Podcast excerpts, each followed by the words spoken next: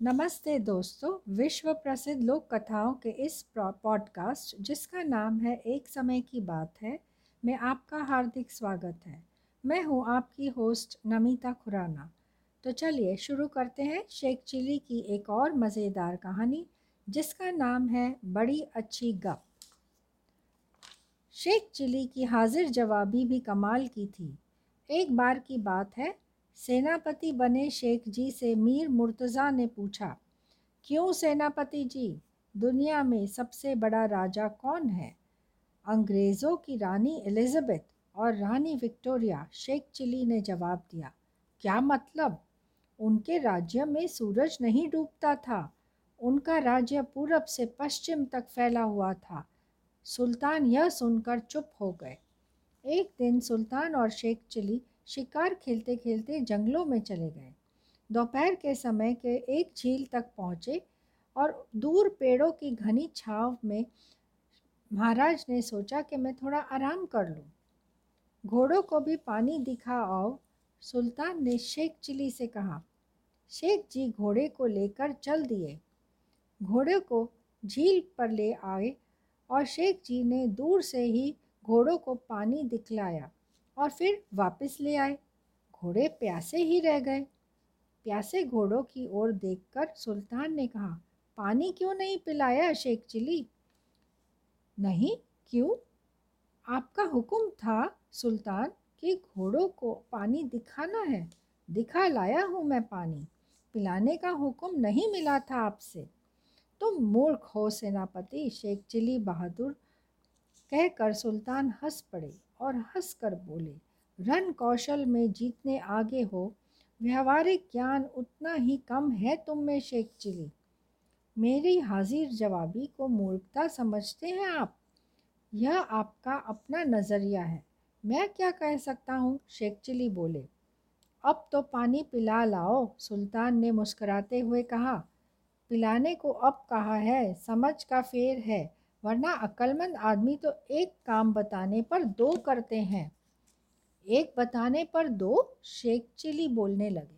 हाँ सुल्तान ने कहा, अगर मैंने पानी दिखाने के लिए कहा था तो पानी पिला कर भी लाना चाहिए था ना? आइंदा से एक काम बताने पर दो काम ही करूँगा, शेख चिली बोला। जाओ, अब पानी पिला लाओ, घोड़े प्यासे होंगे। शेख जी पानी पिला लाए। दिन बीतते गए। एक दिन सुल्तान की बेगम बीमार हो गई। सुल्तान के पास थे शेख चिली, क्योंकि सुल्तान से दोस्ती हो गई थी। हर वक्त वे साथ ही रहने लगे। शेख जी से सुल्तान बोले, बेगम बीमार हैं। एक अच्छा सा वैद या हकीम बुलवाओ। जल्दी से भेज दो किसी को। अभी लीजिए, शेख चिली बोले। शेख चिली ने तीन नौकर बुलवाए। और उन्हें अलग से ले जाकर समझाया। नौकर चले गए। कुछ देर बाद वैद्य जी भी आ गए। उन्होंने नाड़ी देखनी शुरू की।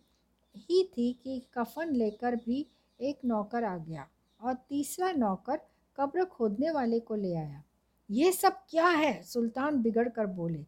सेनापति ने कहा, शेख चिली साहब ने हुक्म दिया था कि कफन ला, लाओ। इसलिए मैं कफन लाया हूँ। शेख चिली दूसरे नौकर ने कहा कि शेख चिली ने हुक्म दिया था, कब्र खोदने वाला लाओ। सो मैं कब्र खोदने वाला लाया हूँ। और तीसरे ने कहा कि नाप लेने वाले को ले आओ जो मुर्दे का नाप ले और कफन सी दे सो मैं दर्जी को लाया हूँ। बदतमीज़, यहाँ शेख चिली का बाप नहीं मरा है, सुल्तान बोले गुस्से में।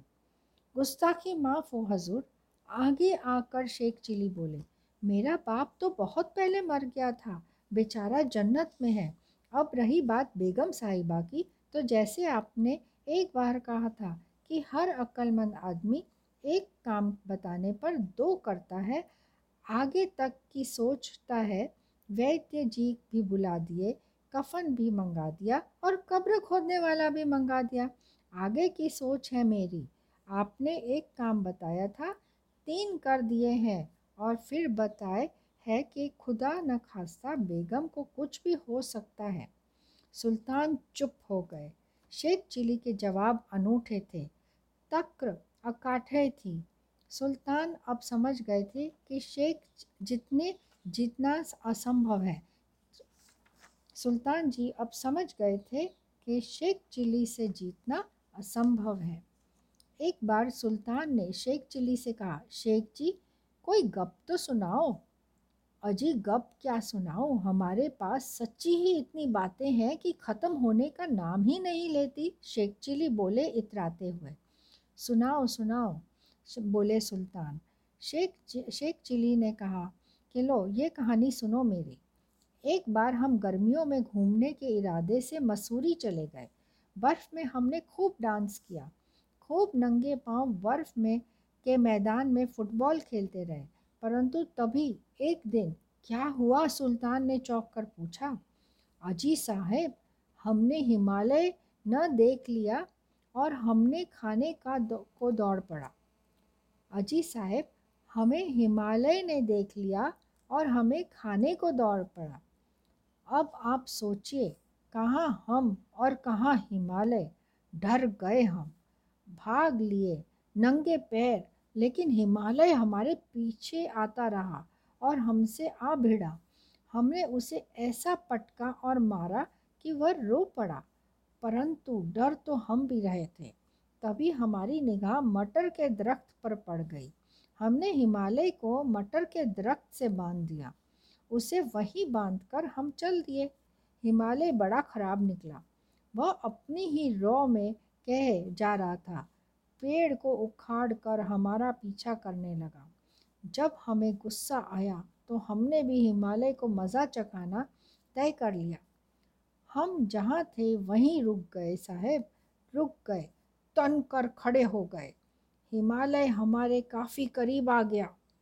हमने दोनों हाथों से हिमालय को पकड़ा और घुमा कर उछाल दिया। पूरे साठ दिन पाँच घंटे और सैंतालीस मिनट दस सेकंड में उत्तर की ओर जाकर गिरा हिमालय, जहाँ वह आज भी भरा पड़ा है। सुल्तान और उसकी बेगम हँसते हँसते लोट पोट हुए जा रहे थे। शेख चिली ने मुस्कुरा कर कहा, गप क्यों सुनाएँ? जब ऐसी सच्ची बातें हैं हमारे पास, ऐसे वाक्य गुजरे हैं हमारे साथ।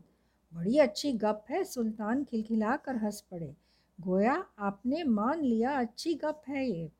हाँ शुक्रिया, यही तो मैं चाहता था। सुल्तान मीर के चेहरे पर हँसी उभर आई। शेख चिली उनके यहाँ तब तक रहे जब तक मीर मुर्तज़ा जीवित रहे। उनके इंतकाल के बाद वह अपनी बीवी बच्चों को लेकर अपने पुश्तैनी गाँव चले गए। तो दोस्तों, आशा करती हूँ कि आपको आज की यह मज़ेदार कहानी बहुत अच्छी लगी होगी। फिर मिलेंगे एक नई कहानी के साथ। Happy listening